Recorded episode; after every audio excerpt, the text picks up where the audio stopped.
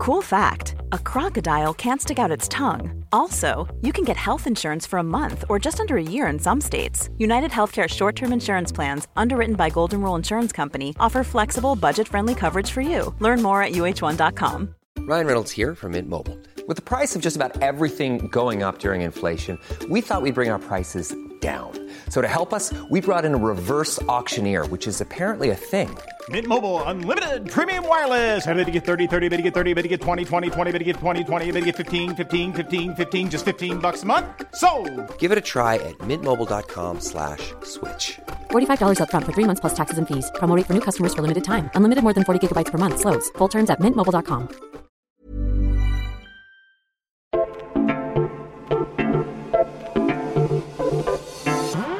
Hej, hallå! Hallå!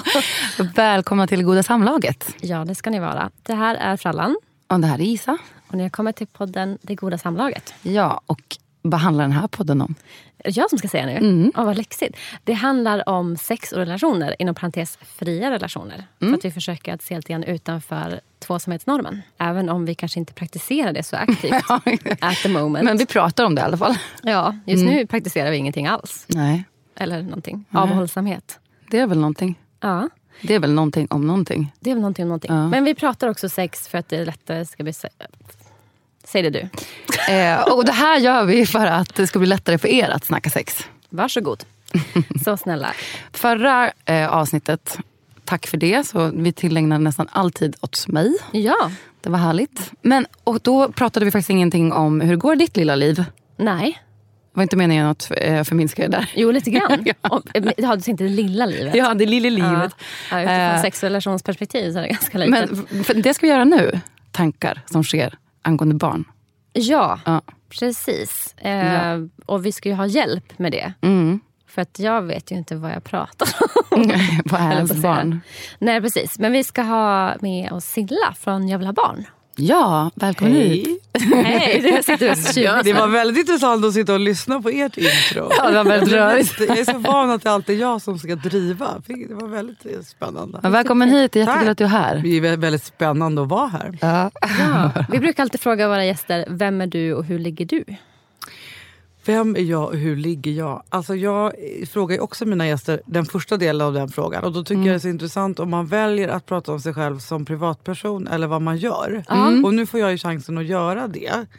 Så då tänker jag att eh, jag ska börja med att säga att eh, jag är en ganska glad person. Eh, som eh, försöker ägna mig åt att fylla mitt liv och andras liv med glädje. Vad härligt. Det är liksom mitt eh, syfte här på jorden. Typ. Okej. Wow. Sen är jag terapeut. Eh, jag är eh, mamma till lilla Liv. Apropå Tredje lilla hand. Liv som vi pratade om precis. som är eh, eh, fyra månader precis fyllda. Wow. Så det är ju ganska stort och nytt i mitt liv. Grattis. Jag, tack. Jag har kämpat för att få henne länge. Mm. Jag har skaffat henne själv. Självstående mamma som jag brukar säga istället för ensamstående Åh, mamma. snyggt. Det är ganska fint faktiskt. Ja. Eh, jag har varit eh, eh, tio gånger i Danmark och försökt bli gravid. Och sen slutade det med att jag åkte till Sankt Petersburg i Ryssland. Tio gånger. Oj, vad man vill ställa följdfrågor på det här. Mm, det kan får man få. Ja. Och Jo, men sen vad, så- Får jag göra det nu? Ja. Nej, eller ska vi vänta tills Eller ska jag det göra min... eh, Ja. Ja, Skriv kör din grej. Gör din grej. eh, jag vet inte om den kanske var klar typ. Men hur, ligger du då? Ja förlåt, det var ju det som Det ni det undrar mest såklart. Jo men eh, alltså eh, fyra månader efter en vaginal förlossning är man lite försiktig. Ja. kan jag säga. Eh, jag har ju en kille också då. Dök Du verkar så eh, förvånad. Ja men det är ju väldigt förvånande för jag hade ju så att säga bestämt mig för att nu var det skaffa barn eh, eh, och då tänkte jag att det blir typ tre år utan ligga.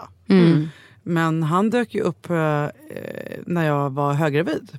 Okej. Hur höggravid? Alltså, jag var i sjätte månaden. Oj. Jag var väldigt höggravid. Ha? Så gick jag på en Tinder-dejt för att I jag ville sjätte ha... månaden? Ja. Alltså det här ska jag Wow. fråga mer om sen. Eh, du eller tindrade jag medan? Femte månaden, nu måste vi räkna här. Ja, femte månaden var jag.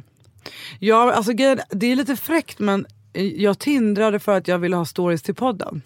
Ah, Eh, för, att vi, det här vi, eh, för att vi då hade testat eh, att vad händer liksom om man inleder en chatt och sen Ja, så liksom det. gillar man någon och sen så kommer man till att man ska ses. Mm. Och då berättar man att man är gravid. Mm. Vad, vad får man för reaktioner då? Wow, vilken Och så hade vi liksom research. pratat om det i podden och också haft en historia jag hade berättat. Jag hade då ehm, chattat med en kille väldigt länge och liksom han drog hela tiden ut på att vi skulle ses. Och så till slut så sa han så här, vet du det är en sak jag måste berätta. Och då sa jag, det kan vara något som jag också måste berätta. så, och då så sa han, jag bor i Västerås. och jag sa, jag är gravid. Sen hördes vi aldrig mer. Och det här berättade jag med Det är ändå värre att bo i Västerås. Tycker du det? Det är jättekul. Han tyckte inte det kanske. Eller så kanske han gjorde det, jag vet inte. Men, men ehm, då, var, vi fick väldigt mycket gensvar på det efter jag hade berättat det i podden. Så då när jag bestämde mig för att ehm, jag skulle stänga ner Tinder så sa Annika Leone, min, då, vi hade ju podden tillsammans då, så sa hon men gå in och skaffa dig lite manlig bekräftelse här nu, mjölka det liksom. Eh, och några stories till podden. Så då satt jag med en söndagkväll, chattade som en dåre med alla, liksom, alla så gamla matcher som Ja. låg där. Eh, och så var det en kille som var väldigt trevlig där, så vi chattade fram och tillbaka. Och så till slut så frågade han om han inte kunde förbjuda mig på ett glas vin. Och då sa jag, jo men det är en sak jag måste berätta. Och tänkte nu kommer jag få min roliga story. Och så sa han, jaha vadå? Och då svarade jag att jag är gravid. Och du vet, man märker ju om de svarar direkt eller om de liksom, då svarade han direkt så här. Eh, då tar jag tillbaks det där med ett glas vin för jag bjuder på något alkoholfritt. Ah. Proffsigt svar. Ja, Riktigt, verkligen. Så då tänkte jag, med här måste jag ju eh, gå och träffa. Ja. Eh, så gick jag och träffade honom och hans ingång var väl att han har varit ihop med samma person i nästan 20 år. Ja. Eh, och hade precis börjat dejta och tyckte liksom att det inte gick så bra. Mm. Och var lite läskigt och obehagligt och allt möjligt. Och så hade han inte riktigt ty- tyckt att det hade flugit så mycket i chatten som det gjorde med mig. Mm. Så då tänkte jag att jag kan inte bli ihop med henne men jag kan ju ändå gå och träffa henne. Ja. Så att vi... ehm, Han tänkte nog så, han kan inte bli ihop Nej med det dig. gjorde han nog inte. Det är nog min efterkonstruktion faktiskt. För Ah, jag vet att han blev sur på mig när jag sa det i min podd. Så han, han gillade nog mig, så ska det nog. Ah. Men han ha- måste ju ändå haft i bakhuvudet, tänker jag, att eh, man kan inte bli ihop med någon som är hög. Hade, han, eh, hade han gravid sen förut? Eller hade han barn sen Han innan? har tre barn sedan innan. Ah, okej. mm. Men det var ändå så intressant tycker jag för alla möjliga olika dejter jag har varit på i alla år och alla typer av hur man har blivit ihopparad och Tinder och liksom ända bak till Badoo-tiden som jag har varit med på. Så eh, var det verkligen kände jag så här när vi såg så att det här är ju inte något upplägg att vi ska bli ihop. Liksom. Vilket det ju alltid är annars. Eller ligga eller bli Ja, ihop. Liksom. det Men här alltid var den- typ så här, inte något av det utan vi ska ju bara ha trevligt. Och då, vi har ju varit ihop sedan den stunden. Liksom. Åh, vad fint! Mm. Så fint. Det är lite fint faktiskt. Ja, nu, vi har wow. hängt ihop nu i typ sju månader. Tackar du då din poddkollega för att hon sa? Ja, absolut. vi, vi, jag brukar säga att det är hennes förtjänst faktiskt. Ja. Ja. Så fint ju. Ja. Men också så, ja, det är så, jag tänker också att Alltså det är inte riktigt som så här, jag tycker det kan bli störigt när folk är så här, när du minst anar det, då det händer. Det är ja. då du inte söker efter det, då det händer. Alltså, jag blir lite provocerad av det. Men det är ju lite den grejen också. Att du också var Alltså så här, Mm. tro mig, jag har blivit så provocerad av det. Och, Ja. jag, och trots att jag är terapeut och vet att det är sant. Ja. Så har jag ändå tänkt att det är bullshit. Men varför är det sant? Jo men att det är ju, jag kan, om jag ska utgå från mig själv Ja. så är det ju så att det hände ju någonting med mig när jag blev gravid. Helt plötsligt så fanns det ju någon annan i min kropp som jag måste värna om. Och då värnar man ju också om hur man själv blir omhändertagen av män. Ja. Och jag har ju sökt Wow. mig till män som kanske inte värnar om mig utan har mer fokuserat på vad jag ska leverera och hur jag ska vara rolig flickvän och liksom allt det där. Jag, måste bara, jag pratar så ofta om det lilla barnet. Ja exakt. Alltså med ens egna lilla barn. Jag ska alltid tänka att hon ligger där inne som ett barn. Ja, så viktigt. Ja. Så jävla fint. Det var precis det jag skulle säga. Utifrån det terapeutiska perspektivet då, så har ju alla sitt inre barn. Ja, precis. Eh, och eh, mitt inre barn har liksom väldigt låg självkänsla och blev bortvald av min pappa och liksom vill ju bara ha manlig bekräftelse. Och, sådär. och då söker man ju sig till män som kanske är bra på det i stunden och också gärna män som man kan få rädda. Ja. Har jag Varför gör man det? Jo men för jag kunde ju inte rädda min egen pappa och min relation med honom och så. Ja, just det. Så då vill jag ju och det försökte jag ju genom hela min uppväxt. Så då, och då är det det som kroppen kan. Då, man, man gör ju det som sitter i kroppsminnet, tyvärr. Ja. Även om man vet att det är fel. Kan man också, liksom, eller det kan man väl, att man gör det man, om man har saknat sin pappa. Ja. Då, då, då känner man att man saknar sin pojkvän även fast den finns där. Typ. Ja, alltså, Eller? jag skulle säga att ehm, man brukar prata om att man har olika scheman, alltså mönster typ. Och om man har, saknar sin pappa eller blivit bortvald av sin pappa, eh, då har man ju det eh, övergivenhetsschemat. Och då känner man ju sig övergiven även när man inte är övergiven. Och har svårt att lita och så. Så jag har ju det schemat super, super, Isa räckte upp handen. alltså. Syntolkning. Ja. Så även fast jag är eh, så landad som jag är och gått igenom vad jag gått igenom och är utbildad terapeut och så, så sitter ju schemat kvar där. Och sen kan man också hjälpa sig själv ganska mycket genom att ta reda på hur gammal ens inre barn är på ett ungefär. Oj, hur gör man det? Ja, men, eh, det får man ju gå lite i terapi för att göra tror jag. Men det handlar ju lite om när traumat har skett. Nu är det ju inte alltid ett så supertydligt trauma utan det Nej. kan ju vara liksom ett, också ett mönster hos föräldern eller hur det är. Men, men för mig eh, har jag liksom efterkonstruerat om det är sant eller inte spelar inte för mig så stor roll. Nej. Men liksom mitt inre barn är ungefär fyra. Och då vet jag också att jag reagerar som en fyraåring. Så då, då, då kan jag liksom läsa in att okej vänta nu den här reaktionen som jag har här nu. Det är ju inte min vuxna. Nej. Utan det är ju fyraåringens. Och på det sättet kan jag liksom separera mig från den där övergivenhetskänslan. Men Isa, för du vet väl ungefär när ditt trauma... ja, min pappa dog när jag var tre och ett halvt. Ja, du ser. Ja, jag beter mig som en... Ni är typ jämnåriga då? Mina, föräldrar, mina föräldrar skildes när jag var fyra. Ja, ja, Eh, Det är det som är mitt. ja. Men för tänker så, här, det, så, så då skulle den kunna bli hjälpt av att typ så här, läsa utvecklingspsykologi och läsa typ vad, vad behöver en tre och ett halvt åring eller Ja. hur agerar en tre och ett halvt åring? Ja.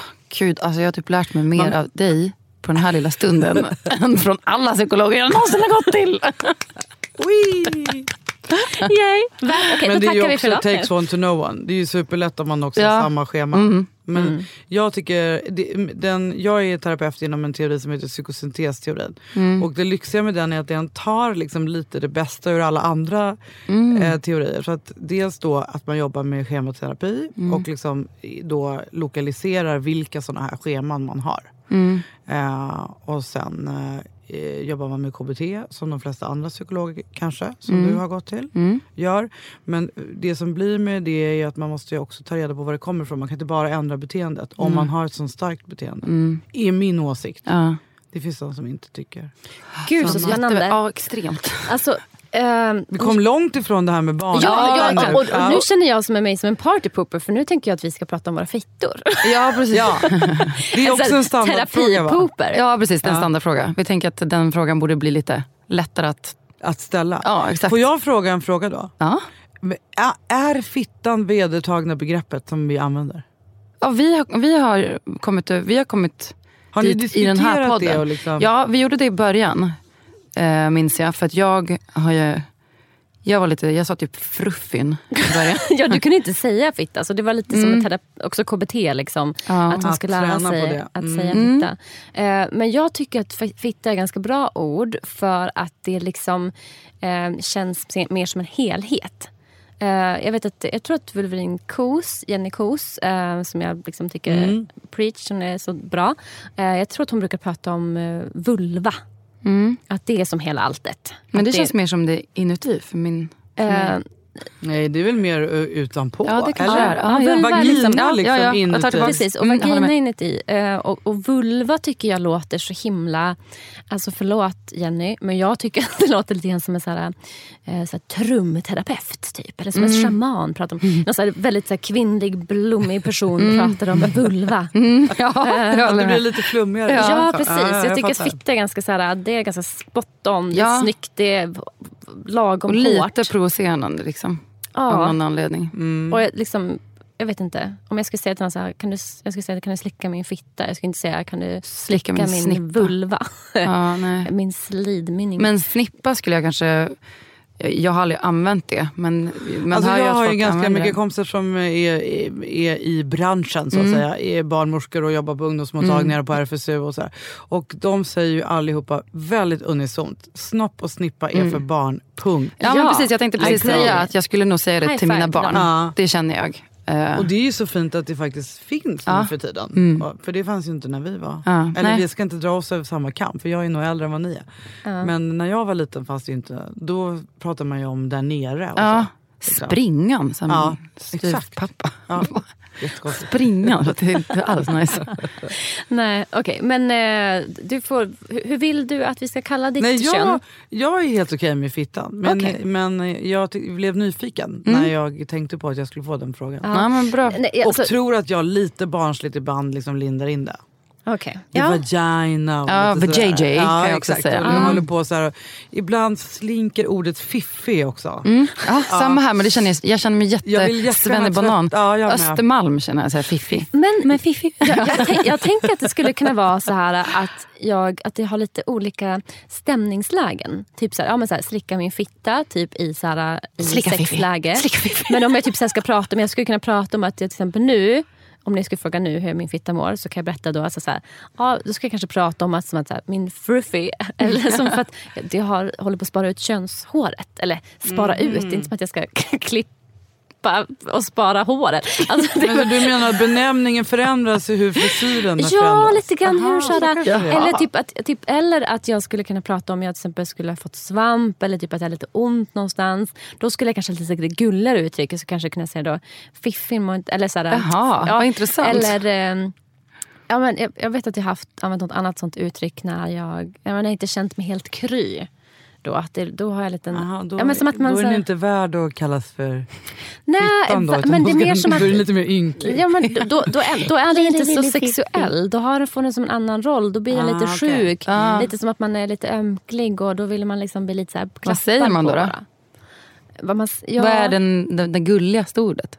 Ehm, Lite efter dagsform alltså. Fitty kanske jag skulle kunna säga. Ja, ja, det har jag hört dig säga. Det är ganska bra. Ja, fitti. Ja, ja fitty mår inte Fittis. så bra. Fittis har jag också sagt. Ja. Ja. Okej, men Så lite som kärt barn har många namn. helt verkligen. enkelt. vad heter din eh, eh, fitta idag? Ja, men lite så fruffig. Ja, Sådär. okej. För att jag, som sagt, i och med att jag inte dejtar nu då på min dejtpaus eh, fortsättningsvis så eh, tänker jag att du ska passa på att liksom, jag har inte haft så här långt hår som jag har nu.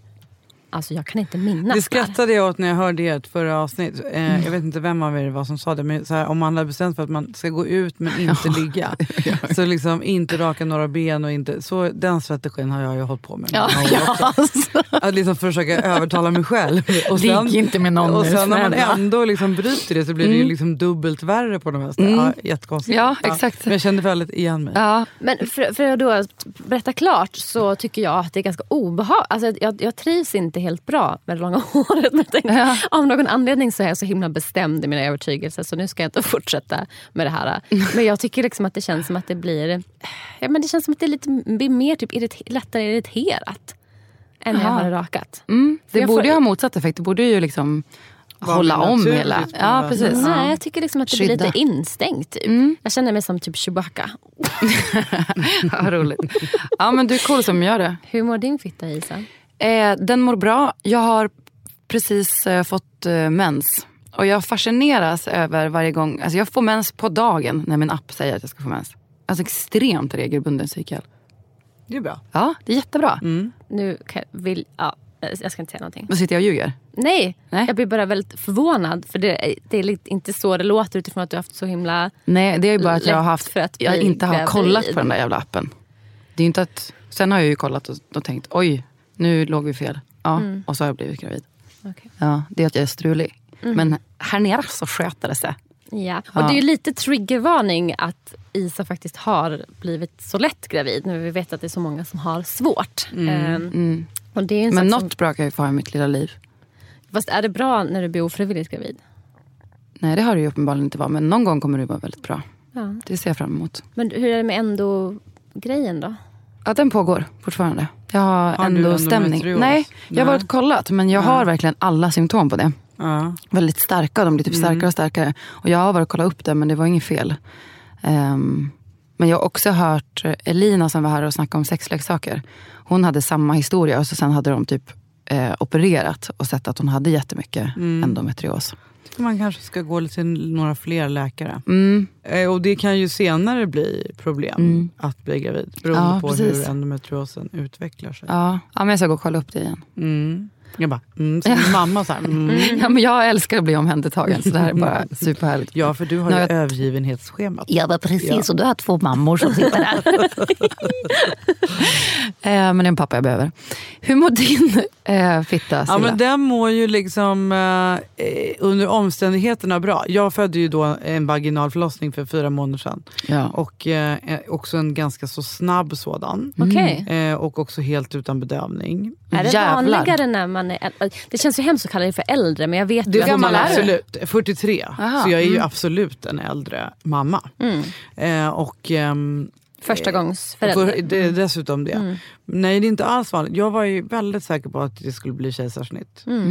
Just för att eh, jag eh, är då i riskgruppen för om man inte vill behålla barnet för länge inne och sådär.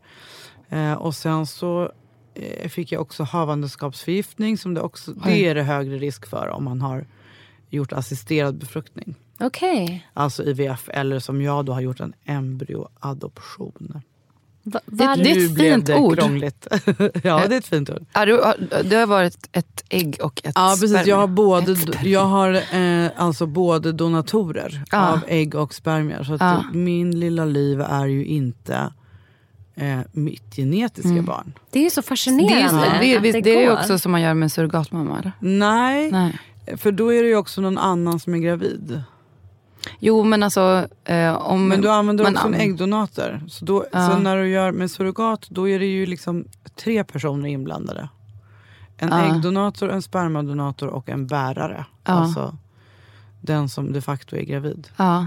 ja men har du ett ägg från någon annan och spermier från någon annan? Ja. Ja. Spermier är ju svårt att få från Mm, jo, lite svårt. Men jag har en rysk... En icke-fråga så att säga. ja, jag har en, en väldigt generös, snäll rysk kvinna som har donerat ägg. Ja. Och en, eh, med en dansk man som har donerat spermier.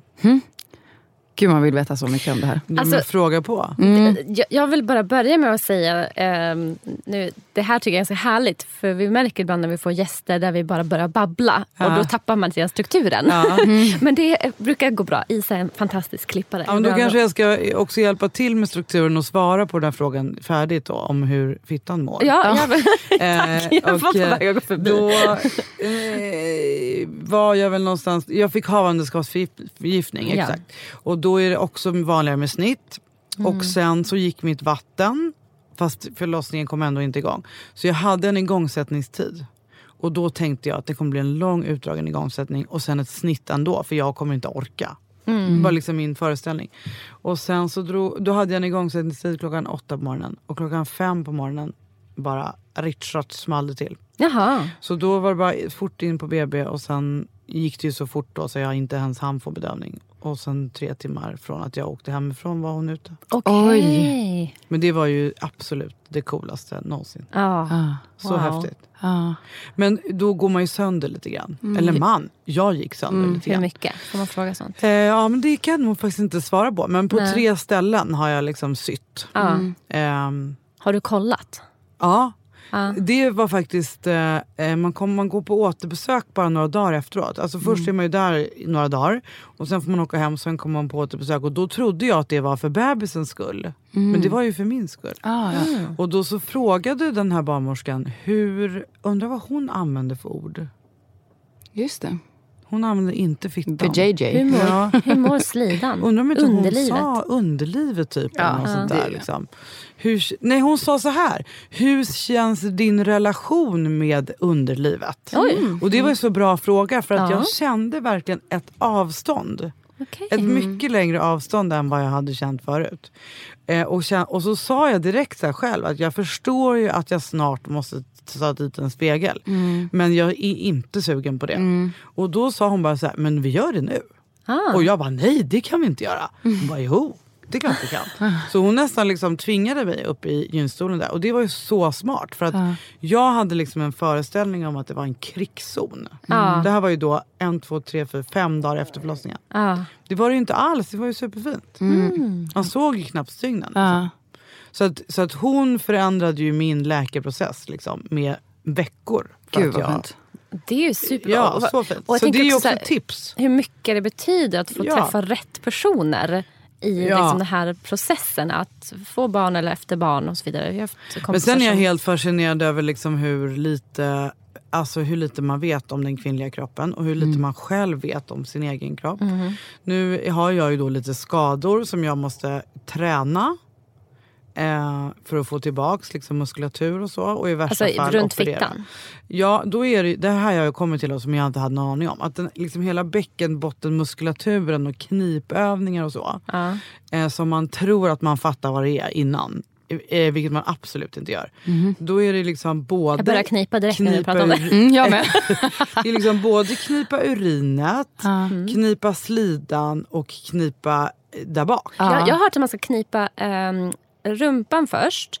eh, Sen kisseriet, alltså s- där man kissar. Och sen själva Ja. hålet. Och, och det liksom eh, trodde jag att jag kunde. Men Ja. det har jag ju förstått nu att det har jag ingen aning om hur man har gjort. Alltså jag måste bara säga, när man gör det, när jag gör det nu, då får jag lite känsla av orgasm. Alltså bara, Ja, men det är just lite samma muskler. ja. Men jag måste verkligen säga så här. Börja träna tidigt alltså. Mm. Tänk om jag hade kunnat det här innan jag blev skadad.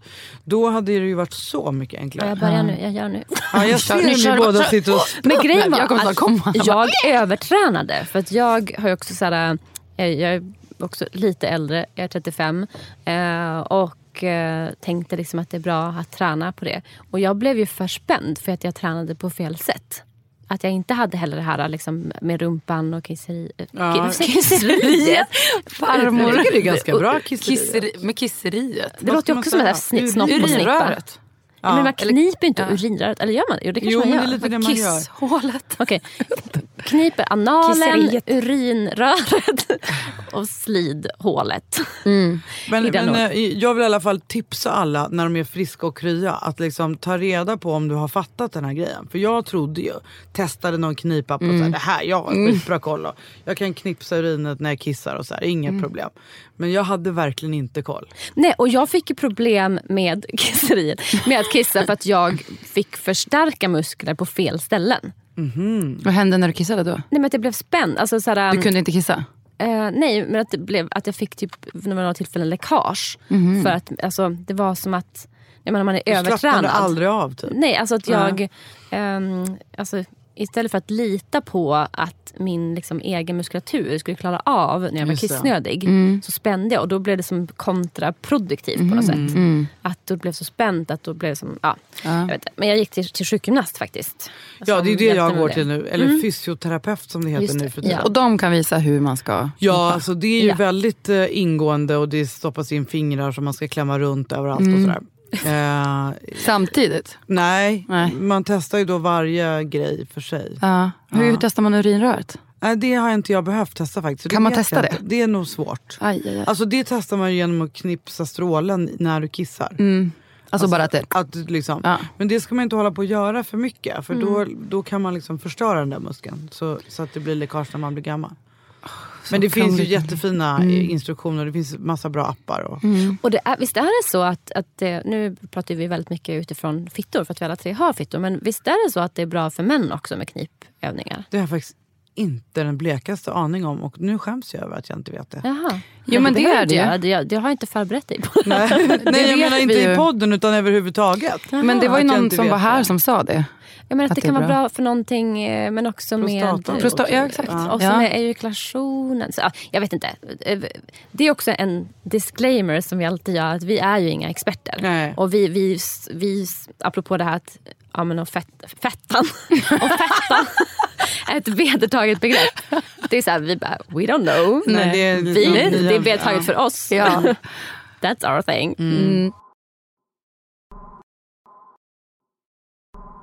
anledningen till att vi tänkte att det skulle vara bra att ha dig som gäst i Mm. vår podd är ju för att jag Frallan har funderat på att ha barn själv. Mm. Eh, fick tips om eh, er podd som det var då, eftersom att du Mm. inte var själv. Ehm, och lyssnade typ så här maniskt eh, 15 avsnitt i rad. Mm. Eh, fast jag hoppar lite grann med innehållet. Och det är lite grann så som jag gör. När jag Mm. står inför typ ett beslut eller står inför något som är jobbigt, då läser jag på. Alltså jag verkligen så förkovrar mig i allt som går att göra. Och blir så himla...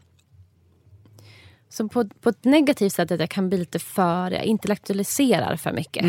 Istället för typ så här känna typ, vill jag ha barn själv? Så är mer så här, hur gör jag för att ha barn själv? Och så ska jag veta allt om det innan. Ehm, så- men vi tänkte att det, det finns... Var är du någonstans nu då i beslutsprocessen? Har du bestämt dig för att du ska skaffa barn själv? Typ. Ja. Det är så stort. Ja, fast det, ja, det är också sådär... Jag, så, någon, alltså jag har tänkt så här, att jag alltid velat ha barn. Ja. Och det har varit perioder i mitt liv när jag såhär, nu vill jag ha barn. Ehm, som har liksom varit tidigare och det har liksom varit med mig så länge. Och nu när jag, och, men det är som alltid hängt på någon annan också. För att den har tänkt att det ska vara en relation. Alltså jag har som, någonstans alltid haft med mig och sagt till folk så här, ja, men det kanske blir att jag ska få barn själv. Eller med typ ett bögpar. Alltså det som ändå funnits någonstans. Hur kommer det kanske- sig då? Jag vet inte. Det kanske också är någon så här, jag tror att jag har ganska mycket försvar. Att jag har alltid en backup-plan. Och det har också varit mycket för mig att jag har levt flersamt. Har varit också att jag alltid har en backup-plan. Jag hänger inte upp allt. Men, på i, en men person. ditt drömscenario hade varit att vara ihop med en man och skaffa barn med honom? Ja, alltså ja, som, som drömscenario, det låter ju... Men det är väl det som jag hade föreställt mig. Eller med en, en kvinna. Jag är bisexuell. Ja. Och jag och mitt ehm, ex pratade en del om det också. Ja. Som en tjej. Ehm, men nu Men känner i jag mig någon form väldigt av straight. tvåsamhet i alla fall? Ja, eller någon form av relation. Inte nödvändigtvis att det behövt Nej. vara en person. Jag också, när jag var som mest flersam så tänkte jag alltså, då fanns det en period som jag sa, oh, mitt, min drömtillvaro skulle ju vara att vara tillsammans med en tjej och en kille.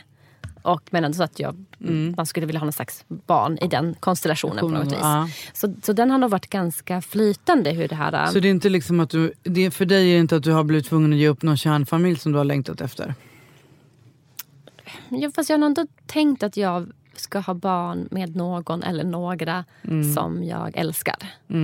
Så det har absolut varit någonting som jag har sörjt. Mm. Jag har varit ganska låg, så framförallt kring jul och efteråt. Ja, så så här. jul nu pratar vi Ja, om. jul Mm. nu. Alltså för innan har det nog varit, varit så här på ett med så här lattjo. Jag, ska, jag kanske gör det här, men nu bara så här. Nej, men nu måste jag ge upp. Alltså mer så här att jag har gett upp tanken att jag ska träffa någon att göra det med. Och Men, nu är det mer... men när är liksom en rimlig alltså ålder eller liksom, när ska man ge upp? Eller när ska man? Alltså, när, hur länge ska man vänta på eh, den i sådana fall relationen? Alltså, Den här frågan bollar jag över till Silla. ja, ja. Nej, men alltså, det här är ju väldigt intressant för att det, det, blir, det som är med de här processerna det är att det är så sjukt många frågor. Och så blandar man ihop dem. Och då blir det så stort och övermäktigt och så blir man helt deppig och får panik och allt möjligt. Så att jag tycker att det första är att, det var därför jag började ställa massa frågor om det här med din familj, liksom vad du har haft för drömscenario och så. För att liksom veta vilken fråga som är vilken. Och då är det så här, liksom att du har bestämt för att skaffa barn själv, eller håller på att bestämma dig kanske vi ska säga. Eh, är det då liksom för att du har, det precis som du sa nu, liksom gett upp? För att du tänker tidsmässigt att du har hamnat till någon form av deadline nu, att det är dags att fatta det här beslutet mot din vilja. Eller är det så att du liksom verkligen vill ha barn själv? Mm. Och det där är en sån intressant process också för att jag själv hela tiden har tänkt att jag har blivit tvungen att fatta det här beslutet. Fast nu när jag är självstående mamma, då kan jag tycka att det är liksom det bästa beslutet jag har fattat någonsin. För att, alltså, till exempel i julas, när alla höll på i min närvaro och tjafsa om hur det skulle firas och hur det skulle göras med paket och hos vem man skulle vara och när det skulle bytas och vilken mat någon, den ena familjen skulle ha och inte den andra och i alla så här bonuskonstellationer och så. Då bara så här, jag kommer aldrig behöva göra det här. Det finns liksom ingen att ha en diskussion med om någonting. Det finns ingen som kan ha en åsikt om jag har fel vantar eller går på fel gata eller använder fel vagn eller vad nu tusan det är. Fast, och, och det, det förstår jag. Och Det är lite samma sak hos folk som, är så här, som inte är singlar som pratar om singelliv. Så här, du kan bestämma själv vad du ska titta på på tv, vad du ska äta. Jag är så här, men, men det är det som jag vill ha i en relation. Ja. Typ att jag vill ha någon att så prata om vad ska vi äta. eller typ vad ska vi glo på på tv. Eller också kanske i en relation såklart. Eller typ också så vart ska vi fira jul ihop? Eller vad ehm, ska vi ge den här? Ska vi mata nu eller om en halvtimme? alltså så att, att i någon slags drömvärld så är det som jag föreställer mig som någonting trevligt. Fast jag vet ju från tidigare relationer att det kan också vara fett drygt. Ja. Men då, då är det kanske som att du egentligen inte har kommit till det valet än. Utan det känns som att du ger upp en dröm om det. Eller? Fast jag tror att det också kan vara ett val att ge upp. Ja, Ja, det är precis såklart. vad jag skulle säga. För jag kommer ihåg att, att eh, det finns ju en organisation som heter Femis. Fast ge upp låter så himla hemskt. Ja, men, ja, vi får Fast hitta det på. är ju precis det man lite Ja. behöver göra. Det finns en organisation som heter Femis som, som är då frivilligt ensamstående mödrar genom insemination. Eller något sånt där. Eh, och då kommer jag ihåg i början att jag tänkte men jag vill inte vara med där för jag är inte frivilligt ensamstående. Och så, så sa min eh, kompis Klara till mig en gång så här, men skämtar du eller? Alltså du är ju sjukt frivilligt ensamstående. Du har ju fattat det här beslutet. Du har åkt till Danmark tio gånger. Det är ju inte så att någon har tvingat dig att göra det. Och då var det så, blir det liksom lite en aha-upplevelse för mig att jag faktiskt hade valt det. För att jag kan ju välja att ge upp barn. Liksom. Alltså det, möjligheten att få barn. Men det jag vill egentligen säga i det du sa från början. Det är ju så att för, nu kommer jag tillbaka till det terapeutiska. För att kunna fatta något form av beslut överhuvudtaget i livet så behöver man ju acceptera exakt precis där man står. Alltså det här är mina livsvillkor och här har jag hamnat av massa olika anledningar. Och för att kunna acceptera det så måste du sörja det som inte blev. Så att du har ju full koll på vad, vilken process som du behöver göra. Och då innebär det att sörja att du inte har hittat någon kärnfamilj eller någon man eller kvinna eller vad det nu är. Alla olika föreställningar du har haft. Och det måste liksom sörjas ordentligt. Det är Hur vet man när du- man har sörjt klart? jag tycker, jag brukar, alltså med mina klienter, jag pratar ju jättemycket med mina olika klienter om det. Och jag tycker att det, vi i samhället har en ganska så fin process för hur man sörjer när någon går bort. Det är väldigt tydligt liksom.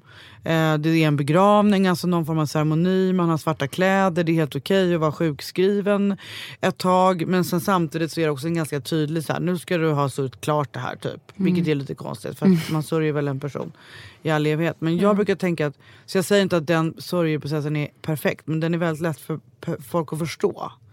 Och då Det, brukar det finns tydliga förväntningar. Ja, liksom, eller Ja. någon process. En struktur, eller, ja. Exakt, en struktur. Bra ord. Och då brukar jag säga att man ska se på andras sorger på samma sätt. Liksom ha en liten period, eh, var liksom nere i den ordentligt, ha någon liten ceremoni när man säger hej då. Det ska, borde man ha på alla, relation som tar, alla relationer som tar slut, Ja. alla liksom tråkigheter som händer. Istället- För det blir ju väldigt lätt att man bara, nu ska jag vara stark och sopa under mattan och sådär. Det kommer tillbaks. Men jag, det blir också... I alla fall för mig så kan, så kan det kännas ibland som att jag kan sörja hur länge som helst. Ja. Alltså så här, när, ska jag, när ska det kännas som att jag har sörjt klart? Ja men du, då får man ju kanske ta hjälp eh, och gå till någon terapeut. Eller så, om man liksom har koll på de här olika situationerna. Att liksom sorg, acceptans och beslut. Eh, och då kan man kanske lite eh, laborera i det. Så här, vad händer om jag nu går till acceptans där jag är här och nu? Kan jag liksom stå för att eh, jag bor ensam i den här lägenheten? Eller vad det nu är som, som man själv behöver sätta. Jag till, till exempel struntade i att göra ordning min lägenhet. I typ För du tänkte att du skulle flytta ihop med någon annan? Ja, Ja. för tänker om jag gör den här lägenheten mysig då står ju jag för att jag vill vara singel. Ja, just det. Oj, vad intressant. Mm. Eh, så det gick ju ända tills jag blev gravid. Mm. Då bara, Oj. men gud jag måste ju ha ett hem. Jag ska ju ha, jag ska ju ha barn här nu. Ja. Ja. Men, och sen Att så, acceptera att det... Ja, så, och sen så tänker jag också på att eh, det finns liksom en annan koppling till det. Att, för det är väldigt mycket oro inblandat i det här. Liksom. Vad ska jag ha för donator? Hur ska den se ut? Och hur kommer det påverka barnet? Och eh, sjukdomar och alla mediciner. Alltså, you can go on and on med allt som ska, du ska vara med om. Och då brukar jag eh, även där säga att, att oro och ångest om den inte är liksom en diagnostiserad ångest så den finns ju bara om du antingen är nostalgisk eh, över dåtid eller orolig för framtid. Om du är här och nu så finns ju ingen oro. Så, att, så då kan man liksom jobba med dem ihop. Alltså acceptansen och vara här och nu. Jag tror inte, alltså jag har nog inte supermycket oro. Jag har lite så här funderingar kring så här best practice eller liksom hur man ska tänka och, och vad jag ska göra för val. Ehm, och jag hade också så här, jag, som sagt jag var superledsen i, i julas och ja, men så här, verkligen sörjde och, och grät och var, var ledsen och kände mig väldigt deppig deppad efter eh, nyår framförallt då jag hade en katastrofdejt som jag har berättat om i podden. Mm, den lyssnade jag på, det lät inte så kul. Och, Men och det- väldigt modigt måste jag säga. Ja, sätta sig i en bil och åka iväg till en helt okänd person på Ja, nyårsafton. ja, precis. Och sen så satt jag och grät i bilen liksom hela vägen hem och pratade med min bästis och bara, jag är ensam. Alltså, och, och så. Och, det är ju en superfin sorgeprocess. ja. Den bilturen. Ja, ja, Det är ju faktiskt. inte någonting dåligt att du satt och grät i bilen och pratade med din bästis. Det är ju fantastiskt. Ja, tack. Vad säger det? Och sen var det liksom att jag var ja, men superlåg, hörde av mig till en annan bästis i Stockholm och bara så här, hallå jag är så låg, kan vi ses hemma hos mig? Typ. Ehm, men redan den dagen, alltså det var ju liksom några dagar efteråt, och då kändes det verkligen som att jag kommer inte komma ur det här. För det gör den ju när han är liksom ledsen och deppad.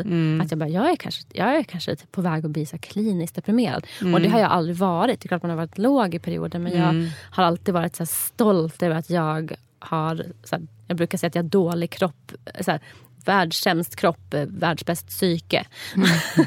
alltså, så här, ja, men alltså, någon slags värdering i det. Att jag brukar kunna hantera liksom, jobbiga saker utan att för den skull liksom, bara skjuta bort saker.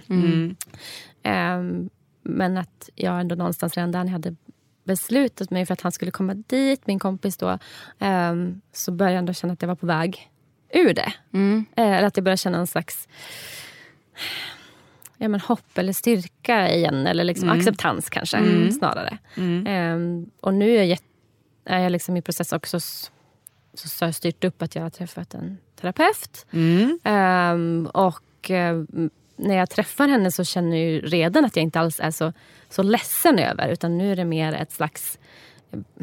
Att jag mer har accepterat typ, att jag inte ska ha någon relation. Och det känns inte så jobbigt att inte dejta. Faktiskt.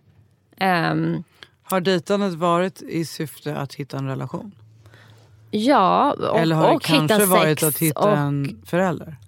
Absolut. Mm. Det har nog medvetet eller omedvetet varit någon slags Mm. tanke. Men i olika, olika perioder. Det blev liksom... ehm, jag... För, ett års, nej, för två år sedan så tog det slut med en lång relation. Mm. Ehm, och sen så som jag hade en period där jag bara ville typ ligga runt. Mm. Och har gjort det. Och då har jag också dejtat bara för dejtandets skull. Mm. Men sen var det någonstans som jag blev less på det. Och mer kände att nu vill jag liksom träffa någon på riktigt. Eh, eller några. Men då blev det någon som jag kände för.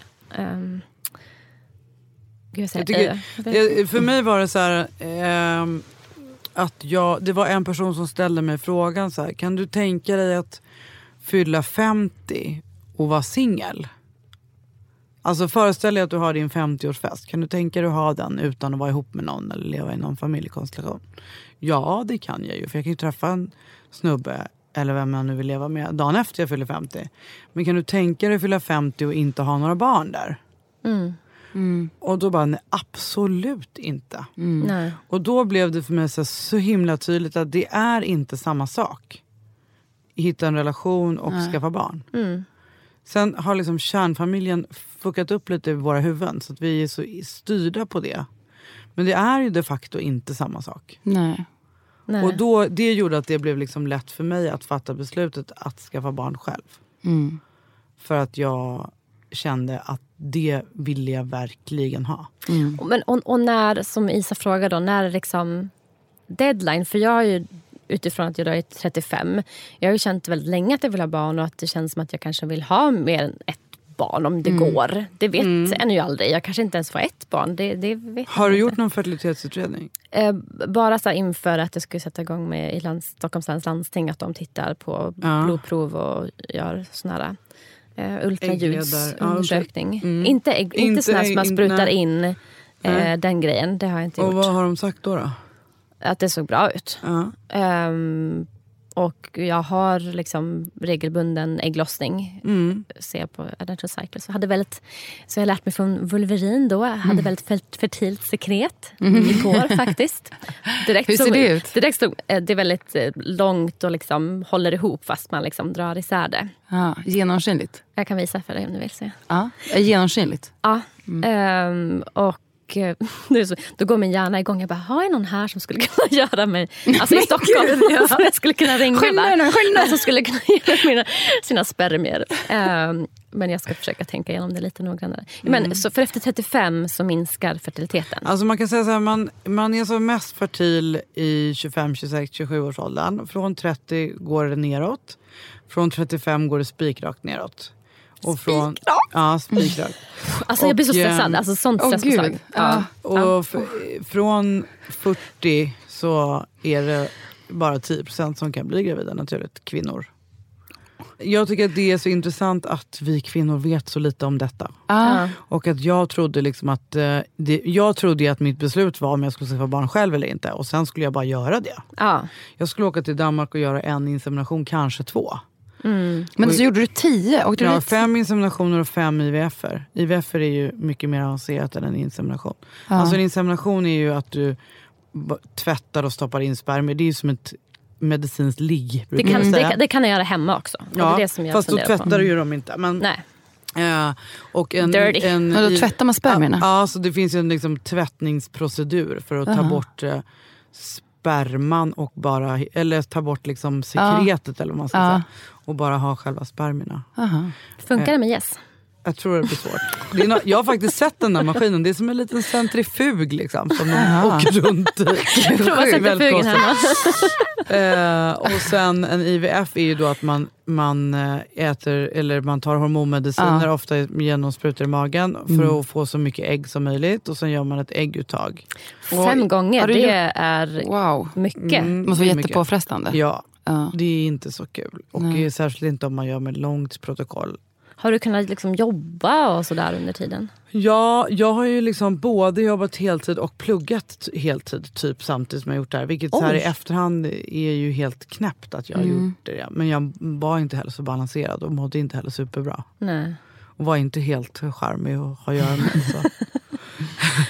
vi pratade faktiskt om det i podden häromdagen. Att vi ja, gjorde en del, man gör en del konstiga saker. Man fattar ju så här, man tycker själv så här, men jag mår inte så dåligt. Men, Mm. men eh, sen när man med lite perspektiv får Mm. syn på vad man det är alltid gjorde, vad man svårt sa att, och att sådär. se det liksom, när man är i situationen. Ja. Vad någonting beror på. Men, men det, det som är grejen är ju att jag var så otroligt obildad och liksom så säker på min sak. Och tyvärr är ju läkarvården lite så att man liksom går med patienten. Mm. Eh, Så det står ju väldigt tydligt i min danska journal som jag ju då fick med mig efter de här tio försöken att, att eh, patienten, eh, vi rekommenderar IVF men patienten vill göra insemination. Mhm. Och liksom, jag kommer inte ens ihåg att någon har sagt det till mig. För så inställd var jag. Efter Mm. att jag hade googlat och läst på och trodde att jag kunde och sådär. Mm. Ehm, och sen eh, när jag då äntligen fick träffa doktor Olga som har gjort min lilla bebis. Mm. Som ju bara var så här, men vad håller du på med? Fint Typ. att hon har gjort den. Sin Ja. Men hur många, under hur Min många bebis år heter Olga också i andra namn. Vad fint. Eh, hur många år pågick Ja, men ganska, ändå så här, efterhand känns det som att det var en kort period för mig. Tre år typ. Mm, mm. Men eh, det var ju inte det när jag höll på såklart. Nej. Men jag hade precis fyllt 40 när jag började. Mm. Och eh, jag hade fyllt 43 och några månader när hon föddes. Mm. Så att liksom i efterhand så är det ju kort. Men, eh, men påfästningarna på min kropp är ju liksom ganska saftiga. Ja. Och, och inte så mycket graviditeten utan snarare alla hormonbehandlingar och så Ja. innan. Ja. Man försätter ju liksom kroppen i klimakteriet när man gör sånt där så kallat långt IVF-protokoll. Ja. Så då, då är det som att eh, man gör tre års klimakterieprocess på tre veckor. Men gud. Ja. kan man ju föreställa Varför sätter man kroppen i klimakteriet? Ja, men det är att man liksom startar om ägglossningssystemet kan man säga. Men det är Som också... att reboota hela systemet. Då tänk- Jag är ju, ska vi också komma ihåg här nu, inte någon läkare eller någon Nej. medicinsk expert på något sätt. Fast jag upplever ibland att jag nästan kan mer än vad Men det, läkarna. det tror jag också. Och det, tänker jag också, det är också min erfarenhet med mycket som är men dels kvinnohälsa men också Ja. ehm, när det gäller typ nu är inte det här något alternativ, men till exempel med ja, men fertilitetsförståelse då, som nu pratar jag om vulverin igen, men det är för, kanske nästa avsnitt då. Eh, att folk inte känner till det här Nej, med är fertilt sekret till är exempel. Har man inte fertilt sekret så blir man inte gravid. Alltså för då har inte spermierna någonting att fästas i. Jag tänker så här, eh, er podd har jag förstått har blivit jä- jättepopulär. Ja. Och ni har många lyssnare Ja. och sådär. Och det är så här, det här är ju ett samhällsfenomen nu. Ja. Det här Och är det ju är liksom också så här, ett, eh, jag, jag vet också flera i min närhet. Jag vet en person som har liksom gjort, blivit självstående mamma. Jag vet liksom, i alla fall två som funderar på det väldigt aktivt. Mm. Eh, Så det är så här, det är ju verkligen all over us. Jo, och vad, vad är, det grejen? Mm. Ju, det är ju också ett, eh, ett samhällsproblem faktiskt tycker jag. För att man brukar säga att, mm, det är lite olika källor säger olika, men ungefär, mellan 10 och 15 procent av heterosexuella par som försöker bli gravida har problem. Mm. Om du då lägger på alla samkönade par och alla självstående kvinnor som ju också behöver hjälp. Ganska stor grupp människor. Eh, Det kommer ju kosta samhället massa pengar, den här okunskapen Mm. kring fertilitet. Ja, men precis. För det, det, mm, jag tycker så bra i er podd så är det något re- reklaminslag från, från Olga. Men hon säger då att eh, den här läkaren...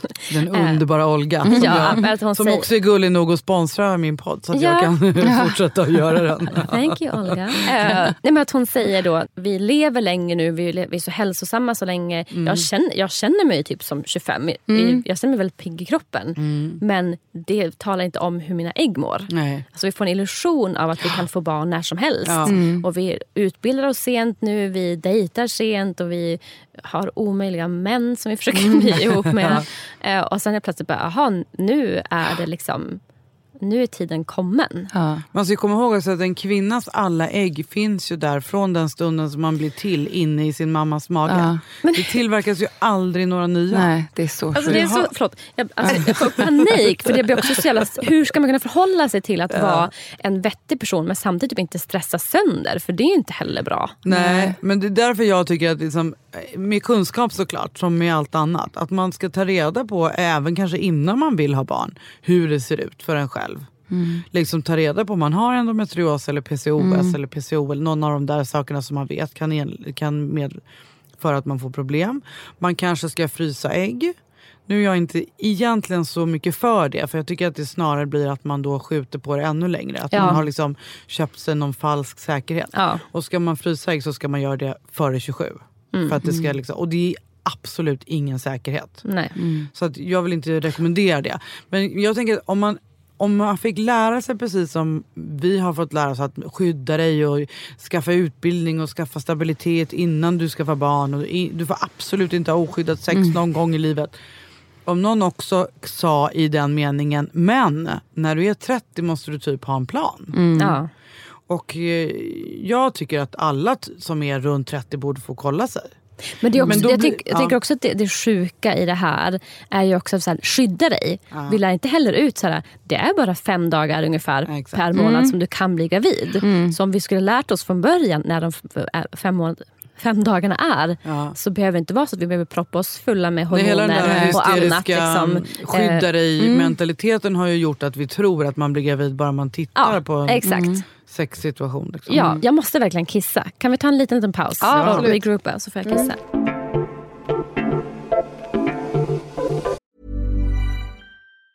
As a person with a very deep voice, I'm hired all the time for advertising campaigns. But a deep voice doesn't sell B2B, and advertising on the wrong platform doesn't sell B2B either. That's why, if you're a B2B marketer, you should use LinkedIn ads. LinkedIn has the targeting capabilities to help you reach the world's largest professional audience.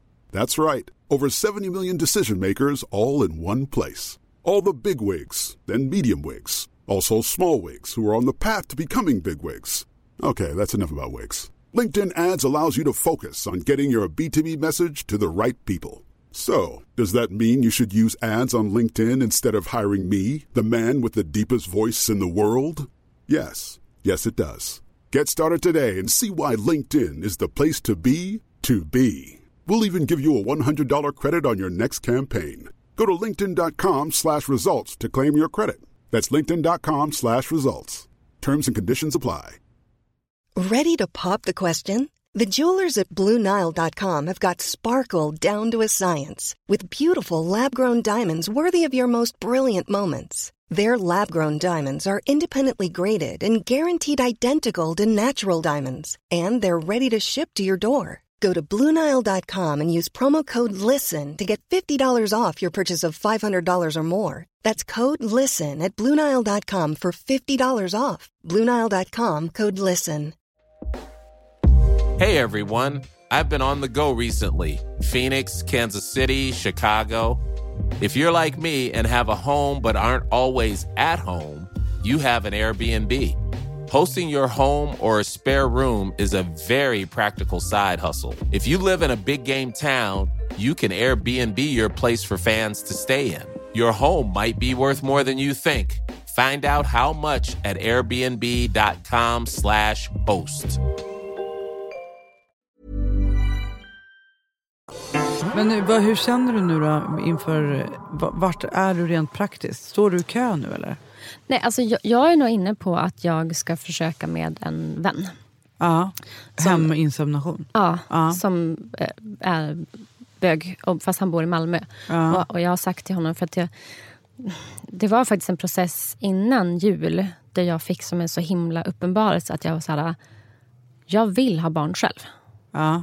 Att jag fick så här, apropå så här, att då Ja. fick jag verkligen känslan att, att jag ville det. Att Ja. jag föredrog det. Att jag, Ja. så här, om jag får barn själv så kan jag typ åka och resa, jag kan göra vad som helst. Jag är inte beroende av någon annan. Det är liksom mitt barn och jag kan utgå från det. Eh, sen så var jag som att jag hamnade tillbaka i det känns som att det är en så känslig process. Så säger någon så här, någonting att så här, är inte här bara att du skyddar dig då? Så jag bara, ja, jo, jag skyddar mig nog bara. Och sen så dejtade jag en snubbe då som att jag så här, ja, men du ska ge honom en chans. Och det var som att jag ändå igen utvärderade liksom att en relation skulle vara det som jag skulle, men som, inte vet jag, avgörandet inför barn. Just typ. Ehm, men så, så, så nu är jag nog så här, att jag behövde känna verkligen att jag väljer igen att ha barn själv. Ehm, men det, jag ger ju upp mycket av mitt liv som jag också älskar. Att jag har ett jobb som innebär jättemycket resande. Eh, jag kommer inte kunna göra det jobbet på Nej. samma vis. Sen så kan jag tänka att om jag nu får ett barn så kommer det kännas kanske mindre prioriterat. För det är det viktigaste jag har just nu. Men i liksom relation till att ha en bebis ehm, så blir det kanske liksom ganska lite. Men du, det här, din kompis i Malmö, ska Just han det. bara vara donator eller ska han också ha en funktion? Eller? Eh, ja, det är det som är frågan också. då. Att, för Jag sa till honom att så här, jag vill göra det själv. Det är där jag är i processen. Och Då frågade han men du vill inte ha mina spermier.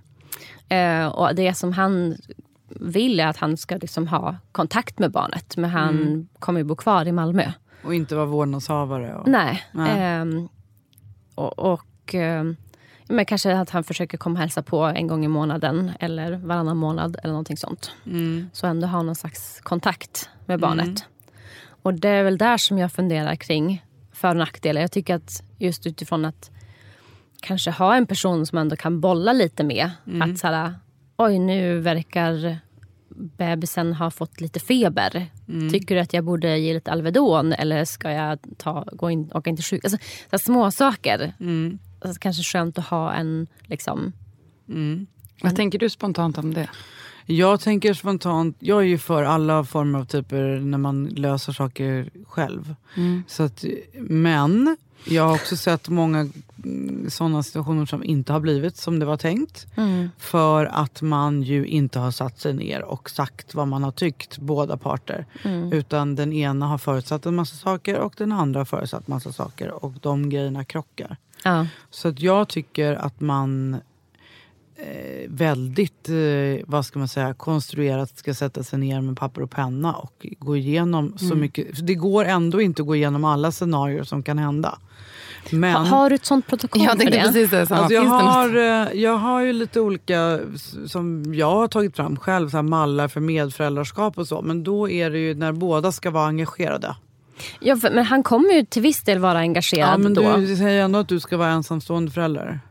Ja. I, för, i vårdnadsmässigt. Liksom. Ja. De, de situationer som jag har jobbat med har det varit 50-50. Alltså liksom helt Ja, okej. delat likt. Ja. Men det går ju säkert att använda de underlagen. För att det som händer då upplever jag att när man sätter sig ner med det där och alla de punkter som finns i det där. Då märker man också vem det är man har att göra med. Även om man är Mm. jättenära så har man kanske inte diskuterat saker. Och då kan det ju bli väldigt komplicerat om man har väldigt skilda åsikter om saker. Mm. Så att, och, jag har själv varit i några processer och jag har som terapeut varit inblandad i massa olika processer. Och då blir det oftast lite någon sån här nyförälskelsefas först. För att man har fattat det här beslutet och det är så fantastiskt, det ska bli ett barn av det här. Och så, här. Och då så blir man lite eh, förblindad och eh, kör på. Eh, utan att kanske ha gjort hela konsekvensanalysen. Mm. Så att jag, lite så här tråkig tycker jag man ska vara. Ja. Eh, och ehm, sätta sig ner ordentligt. För, för det, ja, du får gärna skicka det till mig. Det skulle Mm. vara jättetacksamt att ha. För att jag kan också känna då att jag är så himla så här, ska läsa på allting, jag ska göra allting korrekt och sen så blir jag Alltså blir så lite känsla och så mycket praktiskt. Ja. Att det ska vara, jag måste göra det här och det här före. Ehm, men att jag kanske också behöver mer så här att det är såklart viktigt att göra det och det är ett jättestort beslut. Men att jag också känner någonstans att jag behöver också känna mer. Ja, det är därför Att- jag egentligen, nu kanske jag var lite otydlig men jag tänker att man ska ta det där pappret till en terapeut ihop. Ja. Och liksom göra det kommunikationsarbetet som det krävs. Mm. Som ju innebär att man öppnar sina innersta Ja. känslor och rädslor. Och liksom. Jag får kanske ta med honom till min terapeut och den föräldern. Men ehm, för jag, också, jag fick någon känsla av att men hade jag varit ihop med någon eh, och varit kär i den personen då skulle det kunna varit så här bara, men ska vi inte bara köra? Ja men vi kör bara. Och sen så hade det som många gör och det skiter sig för många men det, liksom, det går ju ändå. Ehm, att någonstans, så jag tänkte så här, ja men om jag ska åka ner till Malmö där han bor ganska snart och jag tror att det kommer ägglossning då. Bara, ska jag inte bara köra, se om det blir någonting. Och så att jag också känner då om det inte blir någonting så kanske jag känner att jag blir lite besviken. Eller om det inte blir något så kanske jag blir lättad. Alltså att det också blir någon slags fas eller svar på. Är det dumt? Alltså, det är så svårt att säga. Jag vill, det är ju underbart att tänka sådär. eh, men det finns ju också så mycket exempel på vårdnadstvister och Ja. eh, liksom många situationer där också barnet hela tiden kommer i kläm. Mm. Eh, och jag tycker kanske att man ska tänka utifrån barnets synvinkel. Ja, sant. Hur kommer man prata med barnet? Kommer barnet tycka att det är normalt att ha en pappa som kommer en gång varannan eh, månad? Eller kommer den jämföra sig med andra barn? Kommer det bli ett problem för det barnet? Kommer det bli ett övergivenhetsschema för det barnet? Eh, och det kan man ju undvika genom slumpen kan det bli jättebra. Men man kan också undvika det genom att man har snackat igenom det. Mm. För att om båda föräldrarna, eller vad man ska säga, båda parterna kanske man ska säga, är superöverens om hur det ska gå till. Då Mm. blir det också väldigt lätt att få barnet att vara bekvämt med det. Mm. Och så blir det inte några scheman. För att det var så det var tänkt från början. Att i man har här historien fallet, liksom. klart. Liksom. Ja. Ja. Men jag tror att väldigt många bara liksom rispar på den där historien och så tror man att man har synkat sig. Mm. Fast man tycker helt olika. Mm. Och sen händer det någonting. Det, till exempel han, han träffar en tjej och eh, gör henne gravid typ samtidigt som du blir gravid. Och så har han två barn där han är superengagerad i det ena och inte i det andra.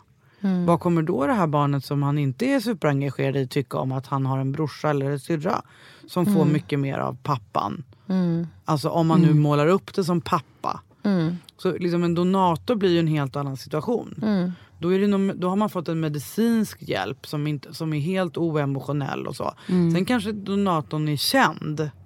Liksom, du vet vem din donator är. Men det är liksom helt strikt från början att den inte är pappa. Mm.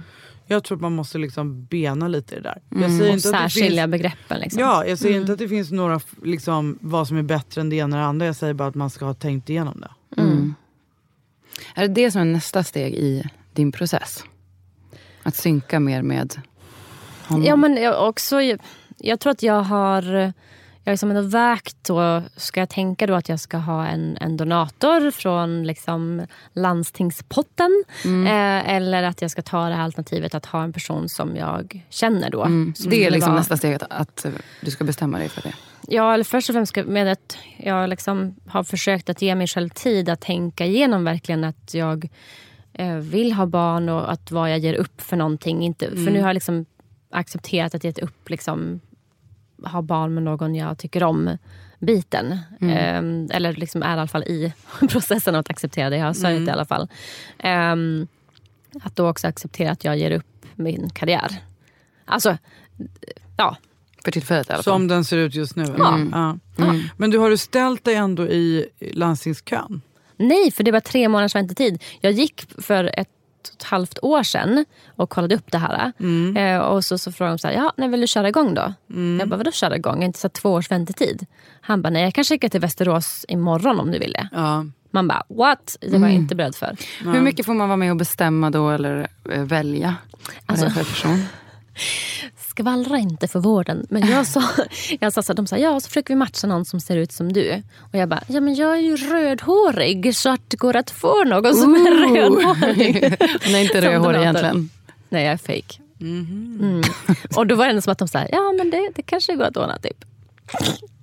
Ska jag berätta vad som hände mig när jag åkte till Danmark? Ja. Då, eh, de första gångerna där, då var det alltid så här, jag tog då random med önskemål om lång. Mm. Men så när man gjorde själva inseminationen då kom de ju om man ville och berättade så här, ja, idag blev det en grönögd, mörkhårig. Nu var eh, alltså, Det är som en meny. Ja. Idag på menyn Exakt så har.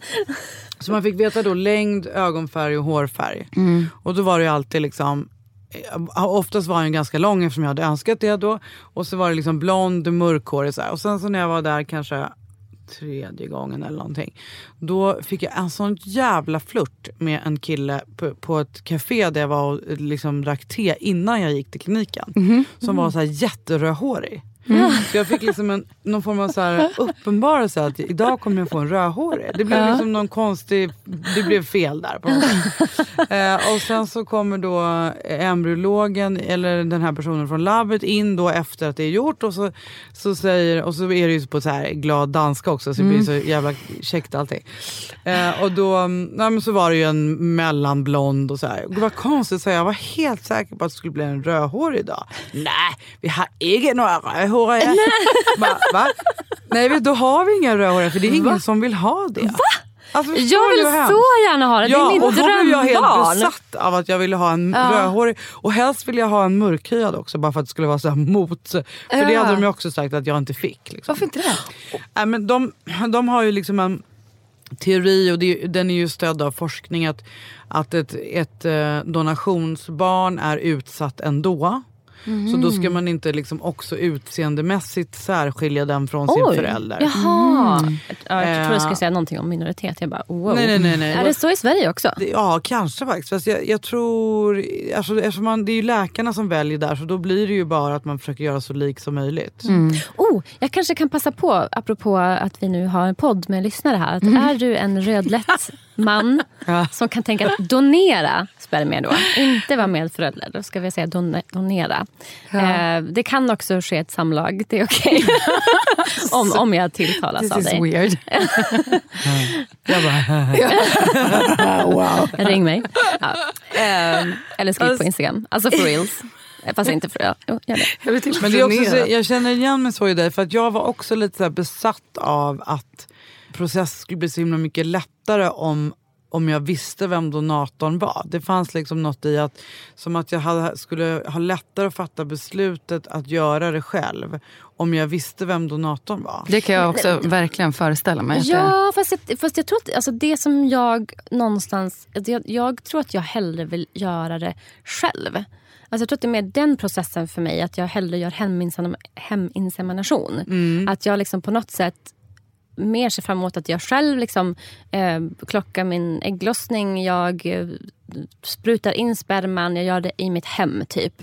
Eh, I alla fall först. Sen så kommer Mm. jag kanske behöva hjälp. Eh, men att, om, och om jag gör det via landstinget så kommer jag inte få liksom, ta hem sperman och göra det hemma. Nej. Utan då gör man ju det. Och då, då känns det så himla kliniskt. Ja, svårt.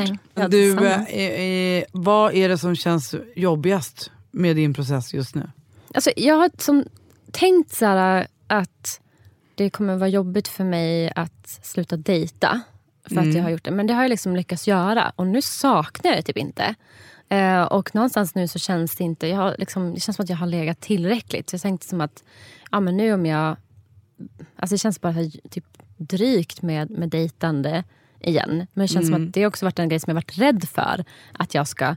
Eller jag som är rädd för att jag kommer att bli så här, åh nej nu kan jag inte vara med någon. typ. Alltså Fast det kan man ju också, bara man Mm. är ärlig. Du tänker med Tinder att det är okej att vara ute. Alltså jag har ju gjort eh, några missar på vägen. Till exempel så när jag hade gjort en IVF så gick jag dagen efter på en dejt. Med en ganska bra, det var, det var inte en Tinder-dejt utan det var liksom uppstyrt via kompisar. Det var ganska bra potential i den där dejten.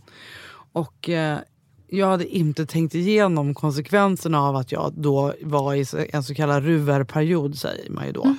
För då, då är man ju som om man är gravid. Eller man måste Aha. ju leva som om man är gravid. Så jag kunde inte dricka något alkoholmässigt då först. Så då blev det liksom, ska vi ta ett glas vin? Nej, jag är, håll- och så liksom ljög jag ihop någon historia om att jag höll på med någon träningsmånad typ. Så jag hade vit månad. Det kan man väl ha? Och då började han fråga jättemycket om det och då är grejen att man får inte träna heller. Så då var jag liksom tvungen att ljuga om det. Det blev så konstigt. Och då Du snurrade bara, jag det är in mental träning. Ja, då snurrade jag in mig hela tiden i att jag sa så här. Ja men jag har liksom en fysisk grej som jag ska berätta för dig vid tillfälle. Och sen fortsatte vi ju ses liksom och eh, inledde någon form av relation och jag hela tiden refererade till det här eh, hemska medicinska. Så han trodde ju att jag hade cancer. Så hemskt. Och sen blev det ju också då två veckor senare när vi hade liksom ganska intensivt dejtande så fick jag ju reda på att jag inte var gravid och blev ju väldigt ledsen. Och då trodde han ju liksom att jag hade fått något jobbigt cancerbesked. Alltså, det blev så dåligt för att jag, och liksom så att min tanke är ju att man bara ska köra öppna kort. och Ja, men jag är ju liksom- så här, typ patologiskt ärlig brukar jag säga. Att jag, liksom, jag, skulle typ, alltså jag tänker att om jag nu ska gå på Tinder ska jag typ kunna skriva så här. I processen skaffa barn själv. Ja. Ja. Det vet jag ju några andra som, Deal som har gjort och eh, upplever att de, att, det, att de kanske nästan blir mer intressanta. Jaså? Ehm, Men det, det som är, känns jobbigast är typ att ge upp dejtande. Nej, jag Alltså, trodde det. om att- ja, men men- alltså, nu, är det mer, nej, nu känns det jobbigast att jag ger upp mitt jobb och min Okej. karriär. Men Ja. är det inte att du tänker att ditt liv ska förändras väldigt mycket? Jo, Jag är inte så helt säker på att det kommer göra det. nej. Jag trodde ju också det. Ja. Att mitt liv skulle vara helt annorlunda. Som att det över en natt skulle bli något helt annorlunda. Ja. Mitt liv är exakt likadant som innan. Jaha. Alltså på pricken likadant. Jag sover mer. Vilket är ju helt absurt för det håller alla på att mata in. Du kommer inte få sova någonting.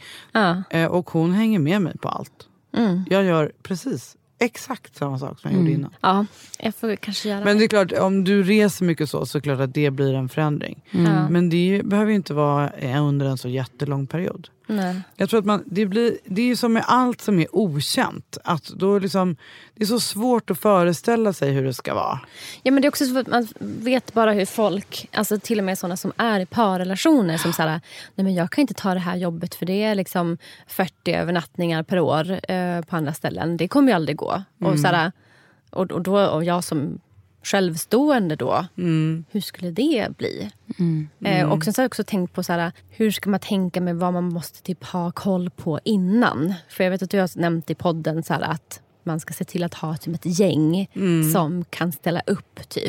Och jag säger, jaha nu måste jag liksom preppa folk på att Mm. typ, vara beredda på att ställa upp. Ja.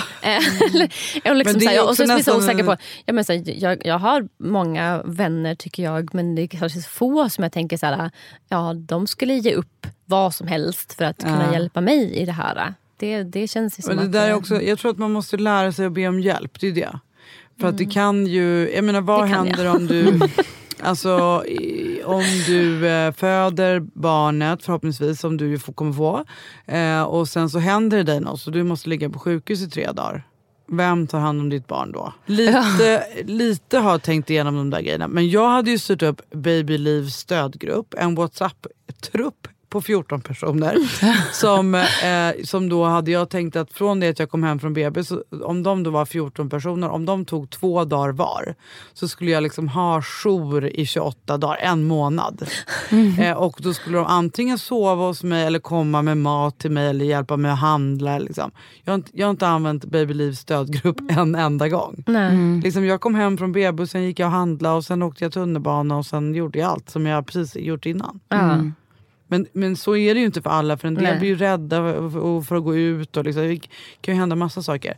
Men jag tror bara att jag liksom bestämde mig för att vara tydlig med att jag behövde hjälp så är det som att när jag vet att den finns där så behöver jag den inte. Fan, okej. Men och då, och till, okej, tänk då att jag... ehm, för, för just nu då är jag kanske i väldigt stort behov av att vara själv. Det kanske inte håller i sig. Jag har ju ändå liksom haft ett, en stor sexuell aptit, så att säga. Eh, men tänk sen om, om, man då skulle, tillbaks. ja, men om man då skulle få ett... Om jag då får ett barn.